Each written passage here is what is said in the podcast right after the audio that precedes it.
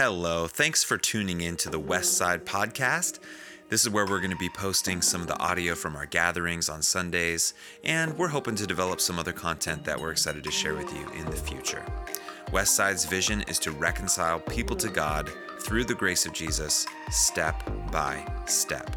And we really hope that this podcast helps you do just that. We hope it helps you get closer to Jesus. We hope that you would be reconciled to God, and not only that, be reconciled to the relationships around you and to the city that you live in, wherever that happens to be. Again, thanks for tuning in and enjoy.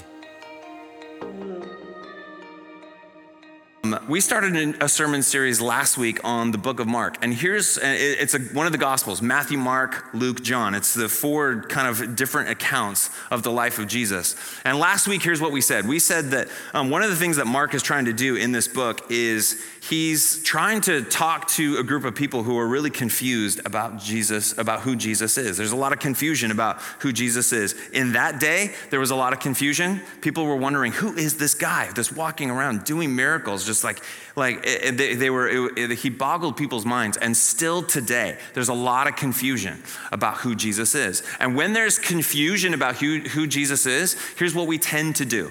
Here's what, here's what I can tend to do. Here's what you can tend to do is we can tend to fashion a version of Jesus that we're comfortable with and then follow that Jesus because it's just more comfortable to do that. Um, we can create a version of what we think Jesus should be like or what we think he should have said or, or did, and we could create a version of him, and then we follow that Jesus because it doesn't require so much from us.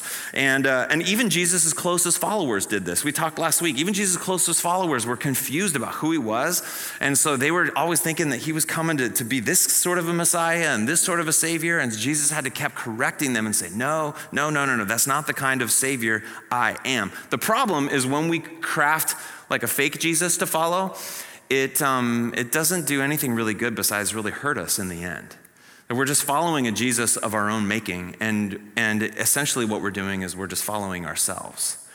And it hurts us in the end. And so Mark's gospel is so, so brilliant because he's, at, he's asking, how, so how is how is Mark going to show who Jesus is to, how is Mark going to show Jesus revealing himself to a group of people who are confused about who he is?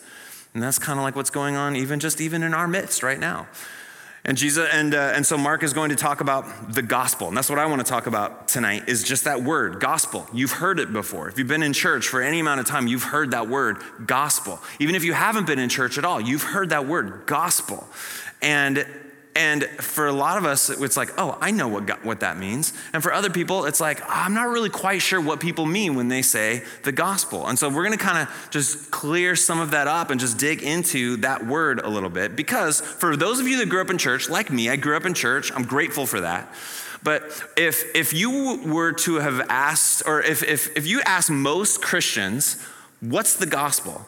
The answer would be probably something that goes like this We're sinners and Jesus came and died on the cross for our sins so that we can go to heaven. That's the gospel. And if you were to answer that way, you would be right, but also, that description of the gospel is incomplete. There's actually, it's actually even better than that, if you can believe that. It's actually better than that. The gospel can't be reduced to I'm a sinner and Jesus died for my sins, and if I believe in that, then I can go to heaven. That is part of the gospel, but it's not all of the gospel. That's what we're gonna talk about tonight. So if you've grown up in church and it's like, wait a minute, I thought I knew what the gospel was. Listen, I'm not trying to blow up any of your categories, but it's an interesting conversation to have. I hope you're, you're going to lean in tonight so that we can just kind of get more on the same page of what it means, what the word gospel means, what we mean when we say gospel. And then if you're new to this whole thing, you are in the right place because you've heard that word thrown around. In fact, maybe you even thought you were opposed to the gospel. You're like, I don't know about gospel stuff. Well, maybe if we can just kind of dig underneath it, maybe suddenly you might realize that, man, that actually that's the thing I've been looking for my whole life. I just didn't know it. And so we're going to go to Mark's gospel, and he's going to kind of create this tension. Um, I, I, if you've been around Westside for any length of time, you know that I, I, love movies, and so usually some sort of movie reference gets shoved into a sermon at some point um, because I just love movies. And the thing about movies is to make a good movie, you have to have characters that you care about, and then you have to have a plot. Okay, and the plot is usually created by cre- having some sort of tension. Okay, every good story, every good movie has characters you care about, it has a plot, and that plot is usually driven by some kind of tension. And Mark is setting up the tension in the very beginning of his account of the life of Jesus. And so I'm going to read it to you. It's like what, exactly what we read last week. We're going to pull out some other things from it. Here's what it says Mark chapter 1, verses 1 through 15. The beginning of the good news about Jesus, the Messiah, the Son of God as it is written in, in Isaiah the prophet. And in, uh, he quotes Isaiah the prophet. He says, and in Isaiah the prophet said, I will send my messenger ahead of you who will prepare your way. A voice of one calling in the wilderness, prepare the way for the Lord, make straight paths for him. And so John the Baptist appeared in the wilderness, preaching a baptism of repentance for the forgiveness of sins. The whole Judean countryside and all the people of Jerusalem went out to him, confessing their sins. They were baptized by him in the Jordan River. John wore clothing made of camel's hair with a leather belt around his waist. He ate locusts and wild honey. It sounds like somebody from Portland, right? Um, and this was his message. Sorry, I just threw shade on Portland. I don't know why I did that. Sorry, Portland people. I'm just, we're just kidding. Um, and this was his message After me comes the one more powerful than I, the straps of whose sandals I am not worthy to stoop down and untie. I baptize you with water, but he, talking about Jesus, he will baptize you with the Holy Spirit. And at that time, Jesus came from Nazareth in Galilee and was baptized by John in the Jordan. And just as Jesus was coming up out of the water, he saw heaven being torn open and the Spirit descending on him like a dove. And a voice came from heaven You are my Son, whom I love. With you I am well pleased. At once, the Spirit sent him out into the wilderness, and he was in the wilderness 40 days being tempted by Satan. He was with the wild animals, and angels attended him. And after John was put in prison, Jesus went into Galilee proclaiming the good news of God. The time has come, he said. The kingdom of God has come near. Repent and believe the good news we said last week, you know, Mark is funny because um, Mark's like, do I want to start with six, you know, eight pound, six ounce baby Jesus? Like, no, I don't think so. I'm going to leave that to Matthew and Luke. You know, he's like, he's just going to dive, he's going to skip all the baby Jesus stuff and he's going to go right into the story. And it just starts at a fast pace. I mean, just things are happening right from the very beginning. Um, and here's what he says. We're going to zoom in on that first verse again. It says this the beginning of the good news about Jesus, the Messiah, the Son of God. Good news, all right? Some of your versions of the Bible doesn't have good news. I think this is NIV that I'm reading here. Your version might say the beginning of the gospel about Jesus, the Messiah, the Son of God. That word gospel is a, is a word that, that, that means it's, this, it's good news, not good advice, but good news. It's a proclamation. It comes from the word evangelion. It's the beginning of the evangelion about Jesus, the Messiah, the Son of God. It's a it's an announcement that it's, it comes from this word of like announcing that a new king has come uh, uh, to the throne. And so you would send a messenger into a city and say, good news. Like, you know, like we, we won the battle and, you know, our, our, our land is victorious, you know, whatever. It's, it's this proclamation of good, good news. And what's this news about? Well, it says, it says, it says the beginning of the good news, the gospel about Jesus, the Messiah the Son of God. Now, we don't use the word Messiah very much, um, at least I don't. And so we kind of like lose its meaning. Like, what does Messiah mean? You know, and um, I think we kind of have a sense of what it means. To the Jewish people, it meant, it, had, it was pregnant with meaning. I mean, just that word Messiah, because they had this vision of, of the Savior who was going to come and make all things right again. Jesus, the Messiah. Um, we don't use that word a lot, but that word Messiah right there is the word Christos. It's where it's it's where we have Jesus Christ. In fact, some of your versions will say Jesus the Messiah. Some of your versions will say Jesus Christ because the word Christ means Messiah. See, you thought it was Jesus' last name. Christ isn't Jesus' last name. Um, his name is Jesus, and Christ isn't a name, it's a title. It's, it's who he is. It's Jesus the Christ, Jesus the Messiah, Jesus who is the one that everyone's been waiting for and looking for. Um, I was talking to my son about, about this very thing, about how Jesus or Christ wasn't Jesus' last name. And Jeremiah, who's really thoughtful, he was like, he's like, Dad, where do people's last names come from? Like, how do they get made? And I was like, I said, well, usually, like back in the day, I think it was because of people's, uh, because of what they did as a profession. And so some people, you know, were, had their last name was like shoemaker, you know, because, because they made shoes, you know. And he was like, oh, that's really interesting. He goes, where do you think rice came from? Because my last name's Rice. And I was like, dude, I don't know. And he was just thinking, and he was, he was just in the car. He's like, I wonder if at some point somebody just ate like an awkward amount of rice. And then people around him were just like, nah, we know what your name's gonna be. And then he thought a little bit, I was like, oh, that's an interesting thought, buddy. And then he thought a little bit more and he's like, he's like, yeah, I wonder, maybe Josh Bidwell's family used to be really good at gambling. I wonder. I was like, that's, that's interesting. Maybe, maybe, son. Uh, Jesus, the Messiah. What does Messiah mean? It means ruler, it means authority, it means anointed one, Savior, the one that all of our hearts ache for, the one who's, who's, who's going to come and make all things right, Jesus, the Messiah. And so it's the good news, the gospel about Jesus, the Messiah. Okay, so what's the gospel? We know it's good news about Jesus, the Messiah. So what's the good news? And this is the part that we kind of think, oh, we're Christians, we all agree on what the good news is, but you'd be surprised. We have to ask ourselves, what is, what are we talking about when we talk about, okay, so what is this good news? Like I said, for most people, when they hear good, what's the gospel? We think we're sinners destined for hell. Jesus died to save our sins, and if we put our trust in that, then we get to go to heaven after we die. But my question, and it's a provocative question, hopefully we don't, you know, we don't tie up everything tonight. Hopefully it just makes us all go home and kind of think about this. Was that gospel that I just told you, was that the gospel Jesus preached? Was that the gospel Jesus preached? If, if not, what was the gospel Jesus preached?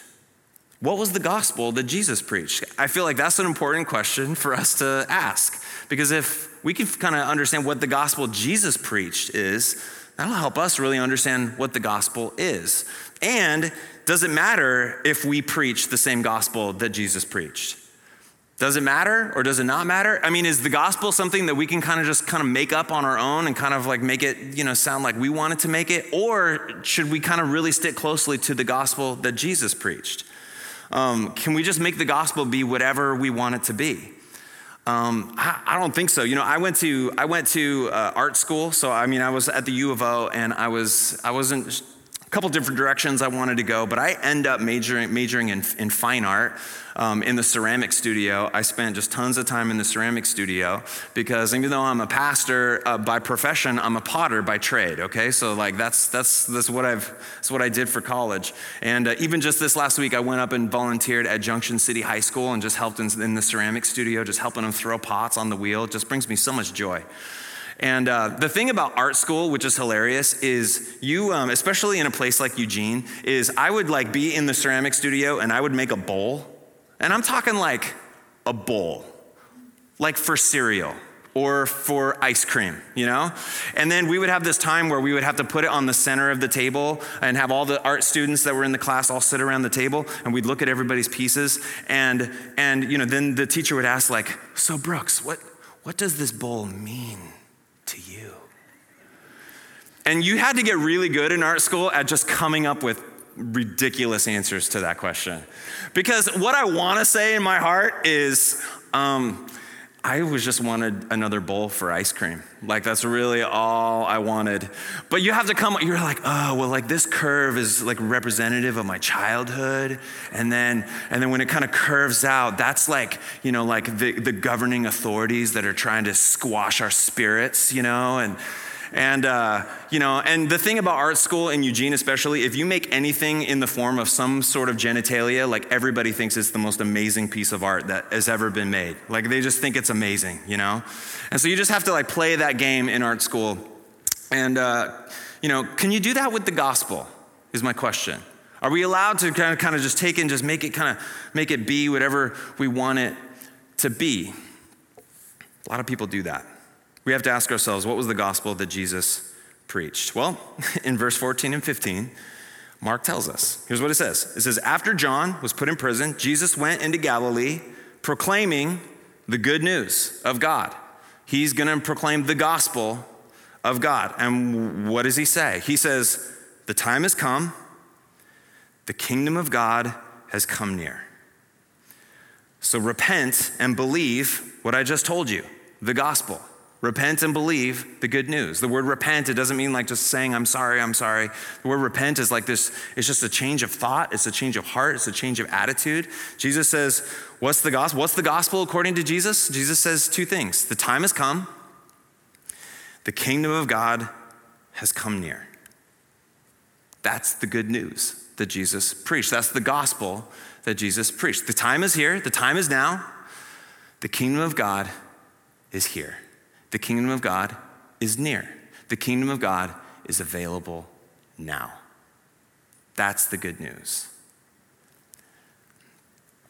Now, you know, that on, on a surface level, it's like, okay, that sounds kind of like good news.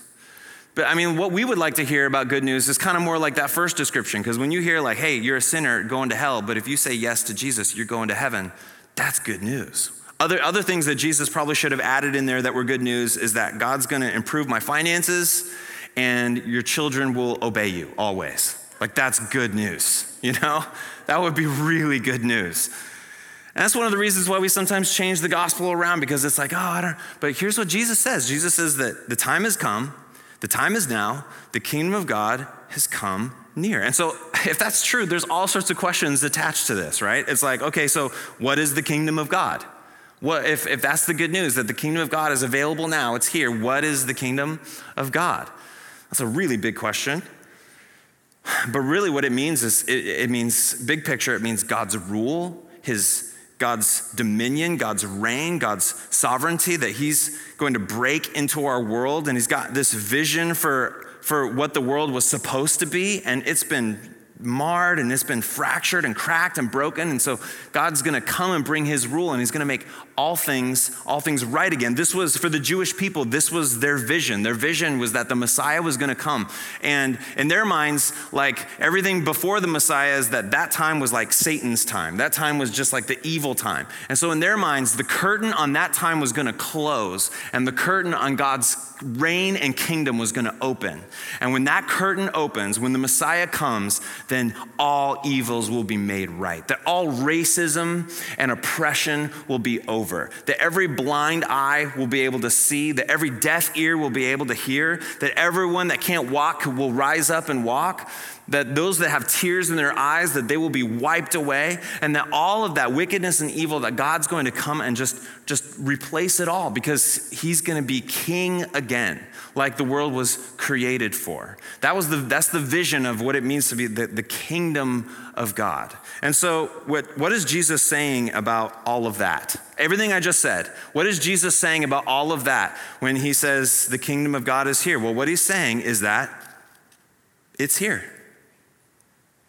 It's arrived. Jesus said, That kingdom that you're hoping for, that kingdom, the kingdom of God, the time has come. The kingdom of God is available. Um, I hesitate like defining the gospel like definitively because that's kind of like a, you know, that's kind of like a big I don't know if I have big enough feet to fill those shoes, you know, to define the gospel. But I, I, have I just, I, this week as I was preparing for this, I landed on a definition of the gospel that I just really like. Can I share it with you? This is my definition. Just based off of what Jesus just said, here's, here's a great definition, I think. The gospel is the availability of the kingdom of God through the life, death, and resurrection of Jesus and by the filling of the Holy Spirit. We're going to talk about the Holy Spirit here uh, in a couple weeks because we see it right in the very beginning. The, the Spirit comes on Jesus and he starts his ministry. So, so important. We can't get into the Holy Spirit tonight. But I think a really great definition of the gospel is the, author, the, the, avail, the gospel is the availability of the kingdom of God through the life, death, and resurrection of Jesus, not by our effort, not by us just trying to make a utopia of the world. Like, we're never gonna get the kingdom of God to come just by us doing it with our own power. But we can have access to the kingdom because of what Jesus has done for us, not just his death on the cross, but his life and his death and his resurrection through the filling of the Holy Spirit. So, why is this good news? Why is this good news? Well, let me get, let me get pastoral on you for a second. The reason why this is such good, if that's, a, if, that's a, if that's the gospel Jesus preached, and if my little definition is, is it all accurate, then here's why, it's, here's why it matters. Here's why it's so important. It's like whatever, whatever stuff you're walking through right now, like whatever, whatever pain you're experiencing, and we don't have to scratch the surface very far in this room to get to some real pain it's hard things. Whatever confusion you have, whatever relationship is broken, whatever, whatever just whatever you wrestle with, whatever keeps you up at night. Like just those things, just the hard, just those life things. That whatever you're walking through right now, the kingdom of God is available to you. Like, like you can grab it and bring it in you can bring it in. Like that's that's really good news. I don't know how broken you feel like your marriage is.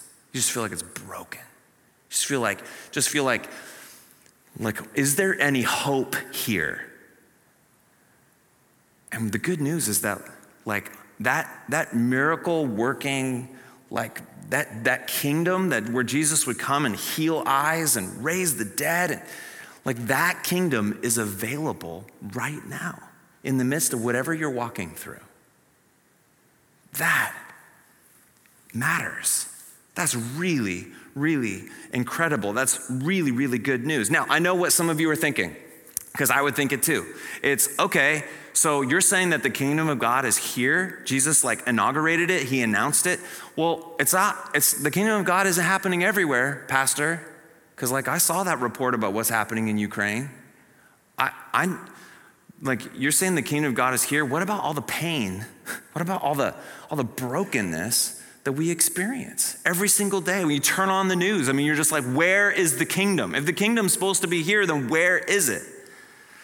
And you know what? There's a paradox in this text. I don't know if you caught it, but I didn't catch it till I was like studying for, for, for, for this message tonight. But when I caught it, I was like, oh my goodness, it's right here in the text. In verse 14, it says, After John was put in prison, Jesus went into Galilee proclaiming the good news of God. The time has come, the kingdom of God has come near. There's a paradox right here. This doesn't make sense. John, like like the, the first guy who's like announcing the kingdom, like John, like one of the main like generals of the of the church, like like Jesus is like right hand buddy, like he he's got he just got put in prison, and Jesus, you're coming and saying the kingdom of God is here, like no, that doesn't make sense. If the kingdom of God is here, John's not going to prison. John's like out of prison. I mean, what we know about John is John's about to get beheaded, and you're like, wait, what? Like, no, no, no, no, no. If the kingdom of God was here, John doesn't get beheaded. No, no, no. No, if the kingdom of God is here, then no, John is liberated. And so you see the paradox right here. And this is what theologians call the already but not yet kingdom of God. It's already here, but not fully realized yet. Remember that, that illustration of the curtain that the, that the Jewish people believe? They believe that it's like Satan's time, like evil time, that curtain was gonna close, and the kingdom of the Messiah curtain was gonna open. But what happened was this is that this, this curtain over here didn't close, but this curtain of the kingdom, it opened. It opened. And so now what we have is, is conflicting kingdoms. We have the kingdom of God that's been unleashed into the world because of what Jesus has, because of who Jesus is and what he's done for us. And through the empowerment of the Holy Spirit, the kingdom of God is unleashed into the world. But yet, still, it's this overlap of the kingdoms. It's the already but not yet kingdom. That other curtain hasn't closed yet. Someday it will, but right now we live in the overlap of the ages. And, you, and this, is, this is Mark setting up the tension in, in the book right now, because where Jesus is going, everywhere he announces the kingdom, there are kingdoms in conflict. There are kingdoms in conflict. This is the tension of the book. Everywhere Jesus goes, kingdoms in conflict. This is exactly where you live right now. That's exactly where I live right now. You have a kingdom that you, you know, like just just in, in, inside you. There's this kingdom that you want to build, and in some ways, it's in conflict with God's kingdom. Every time you go to work, you you work for a company or a corporation. I don't know what where you work, and it's probably a lovely place to work. But yet, there's a kingdom being built there, and in some areas, that can be in conflict with the kingdom of God. This, the United States, as great of a place as it can be, the United States is trying to put forward and build a kingdom. And in many ways, that kingdom is in conflict with the kingdom of God. This is where we live. We live in the overlap of the ages where these kingdoms are constantly conflicting. And we are confronted every day, every single day, with the choice, multiple times every single day which kingdom will I live in? Which kingdom will I give preeminence into my life? Which kingdom am I going to lean into? And which kingdoms am I going to slowly lean out of? That's the choice before us, and that's exactly what's happening. As Jesus walks around, and there's, we could probably think of more, but I, there was three different kingdoms that come in conflict with Jesus' pronouncement of the kingdom of God. I, I, I see three as I've been reading through the book of Mark, preparing for this sermon series. First, the first kingdom of conflict, uh, in conflict with Jesus' kingdoms, is, is the demonic kingdom, is demons. Everywhere Jesus goes, Jesus is proclaiming the kingdom, and there's I don't know, it's, it's weird and wacky. It's like these, there's these demonic forces that are in opposition to that kingdom. They do not want the rule and reign of God to come. The other group of people that's that another kingdom in conflict are the Roman and religious authorities of Jesus' day. They were in conflict with, with the kingdom of God coming. First, the Romans, I mean, of course, you know, they, they don't want a new king. Remember the, the the birth story of Jesus, you know, like, uh, excuse me, Caesar, um, he doesn't want, um, or uh, not Herod, Herod doesn't want this new king to come. I mean, he's threatened by this new king, and so he wants to crush out, you know, just he wants to kill every boy, uh, you know, under the age of two or three or whatever in Bethlehem because he doesn't want a new king to come. The Romans don't want a new king because, you know, Caesar is king. But the religious authorities didn't want a new king either. They were, they were just so focused on, on putting rules and regulations around who can have access to the kingdom of God. There were holiness codes and things, and, you know, only a certain people could go into the temple certain times of the year to be in God's presence, and you had to just be just right in order to do that. And so a few people were included and many people were excluded.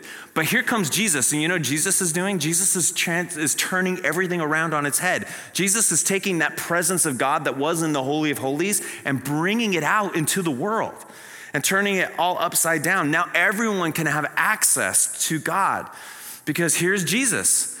It's God in the flesh. And Jesus isn't just kind of going out into the temple courts. No, Jesus is going out to, the, to where the prostitutes are and the tax collectors. I mean, he's going to all the places, to all the places where people thought that they were the last people to be able to have access to the presence of God. That's where Jesus is taking the presence of God. And it's like he's encountering people all the time in the Gospels, and they're just amazed that, like, wait, wait, I, like, I I can have, I can be in God's presence, like, like God loves me. Like I thought I was counted out. I thought I was one of the last people that he loved. And Jesus everywhere is just turning that upside down. And the religious authorities hated him for it. And they hated him for it so much that they killed him. Talk about a kingdom in conflict. And then and then the third, con- the third kingdom in conflict that I see in the scriptures are the disciples themselves. They're well meaning. I mean, they're disciples, they're following Jesus, but we, we read about it last week. At every turn, I mean, they're thinking like Jesus is going to be in charge. Jesus keeps talking about the cross, but I'm sure that's metaphorical because he's gonna like, he's gonna kick out the Romans and we get to be his right hand men, you know, and we get to be in charge. And so at every point when Jesus starts talking about the cross, like remember that moment where Peter pulls Jesus aside and he's like, don't talk about the cross. Like that's really bad PR, you know, like people aren't, you know, like, come on, Jesus, don't say stuff like that. You're not going to the cross. And Jesus is like, Peter, you don't get it. You don't get it. Like that's not the kind of kingdom I'm building. The, the disciples had presuppositions about what they thought the kingdom would be, and it was in opposition to what Jesus, Jesus' kingdom was all about. Jesus says, Not only do I have to go to the cross, but you guys are going to have to pick up your cross and follow me. That's what it's going to take. You got to pick up your crosses as well. Why is getting this so important? I'm going to call the band up here in just a second. Band, don't come up yet, but um, in just a moment. Why is this so important that we're just talking about this? It's an important question, right? I just hope it kind of rattles around in your heart as you read the book of Mark, as you read, as you just dive into scripture. What, what, was, what is the gospel? And what was the gospel Jesus preached? It's important to me because, uh, and maybe you've heard these terms before, maybe these terms are new, but um, if we, if we don't get this right, we're in danger of believing a two part gospel versus the four part gospel. There's the two part gospel, and then there's the four part gospel. Here's what the two part gospel looks like the two part gospel is kind of what I've described already it's I'm a sinner, destined for hell. Jesus saves, gets me to heaven. It's the two parts. I'm a sinner, Jesus saves, gets me to heaven. Now, I'm not saying that's not the gospel, because that is an important part of the gospel. Please don't mishear me. I feel like I'm going to get an email. It's like heresy, you know, like please. This that is that is I mean substitutionary atonement like Jesus being a ransom for many. That is that is the the, the that's that's the gospel, but it's it's not all the gospel. And the danger of the two-part gospel, the danger of the two-part gospel is is that for many people, the danger of the two-part gospel is you just come to like a church service or to a or to a crusade maybe and it's like, wait, what? I'm going to hell? And if I just believe that Jesus died for me on the cross, then I'm going to heaven? Sign me up. sounds great. I don't want to go to hell. I'd rather go to heaven, please. And all I have to do is just like believe in Jesus, that he died for me on the cross. Awesome. Now, see, for many people, that was the beginning, and that down the and then you became a disciple. And the reason why you're a disciple of Jesus today is because you had a moment like that. And that's that's great. That's beautiful. But but listen this problem has plagued the Christian church for the last 200 years. When the gospel, when the two part gospel is the only thing preached, you're going to hell, so believe in Jesus, he'll send you to heaven. The problem is that I can be someone that goes to the front, says the prayer, raises my hand, whatever it is, and then I can just go on my merry way and not be a disciple of Jesus. I don't know anything about obedience. I'm not surrendering my life. I'm not surrendering. I'm not surrendering. I don't have to, it doesn't require surrender. All I have to do is just intellectually assent to an idea. Jesus died for me, and so then I'm going to go to heaven. Great, I believe that. The problem is that the scriptures say that even the demons believe that. Even the demons believe that. What's better is a four part gospel. And here's what the four part gospel says the four part gospel says first, creation. Um, that we were, that we are, uh, where's my notes? Um, we are, first is creation, that God created everything and it was good. See, the, the two part gospel starts in the wrong place. The two part gospel starts in Genesis 3. The four part gospel starts in Genesis 1 that we're created in God's image, that God made this world and is good, and He made us to be partners with Him, that male and female will be co heirs, partners in, in, in being a part of the new creation. This is part of why God, have you ever wondered like why God created a garden and then it seems like everything outside of the garden was just wilderness? Like, why didn't God just create everything a garden? Well, the, the reason why is because that wasn't His job to turn everything into a garden, that was our job. He puts us in a garden, and it becomes our job to be His hands and feet, to create God's presence in God's garden everywhere we go. That was our job. That we get to be a, we get to be a part of the creative, the, the, the beauty of creation that God is wanting to do in the world. But, but, we decided that we didn't want to do that. And that leads to part number two it's the fall. It starts with creation, and then it moves to the fall. No, I don't, I don't want you to be in charge, God. I'd rather be in charge myself. I don't want to obey you. I don't want, I don't want to be number two. I want to be number one. And so, because of that, because of the sin of disobedience, just things were fractured. Now, God's kingdom can't rule when there's a kingdom in conflict. Next is redemption. God had, God had every reason to leave us there, but He didn't. Starting, starting with Noah, and then, you know, it tries again. And then in Genesis 12, there's Abraham. God's going to wor- start working a plan of redemptive through this one family, the Israelites, that's supposed to be a blessing to the nations.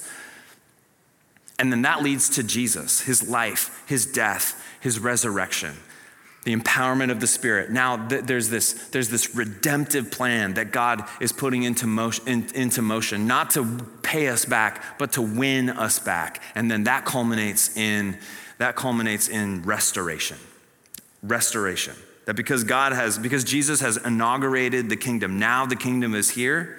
And through his people we get the privilege of helping restore all things that the fall took from us that this becomes, this becomes our role to play in the world.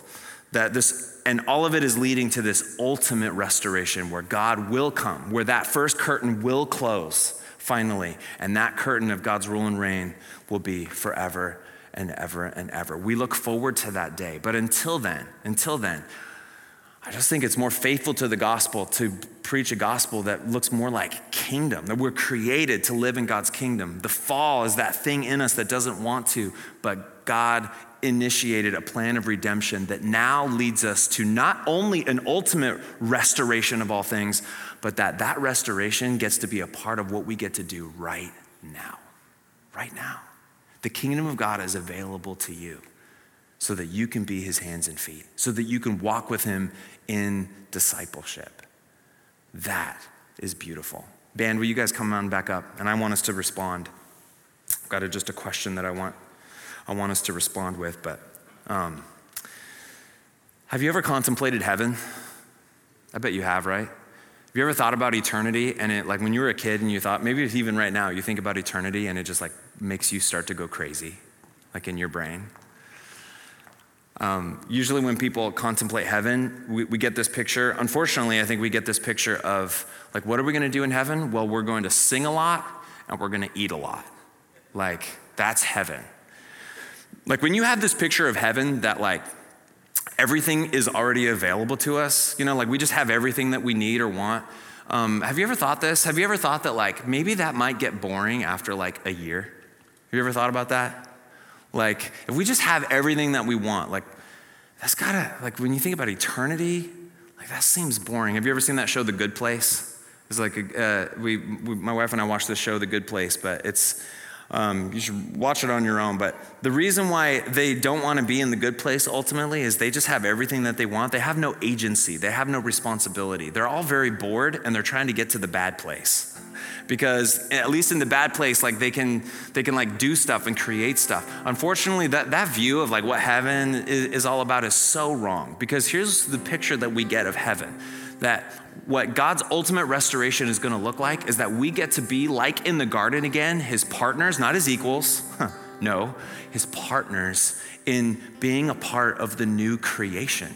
Like we actually are going to have like stuff to do. I don't even know what that means. But that's exciting. And what God wants to do in us right now through the availability of the kingdom is He wants to create the kind of people who know how to partner with His kingdom so that when His, ult- catch this, when His ultimate kingdom comes, we will be people that know how to live under His rule and reign. That's a part of what discipleship means on this earth.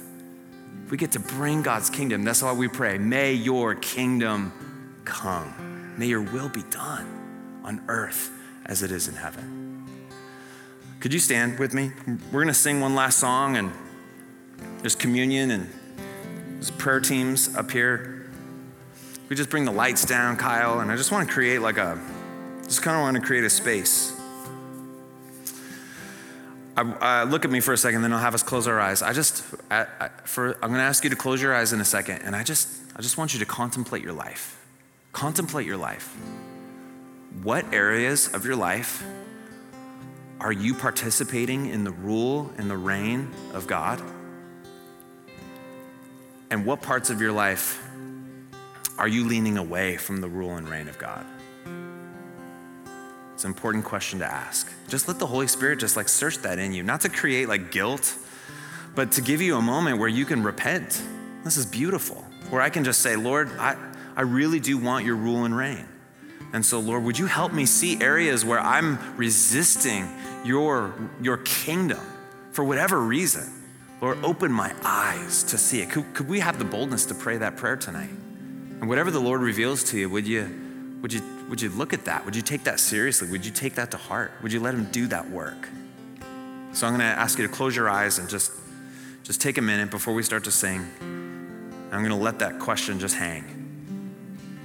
Where does the rule and reign of God need to take more of a center stage in your life?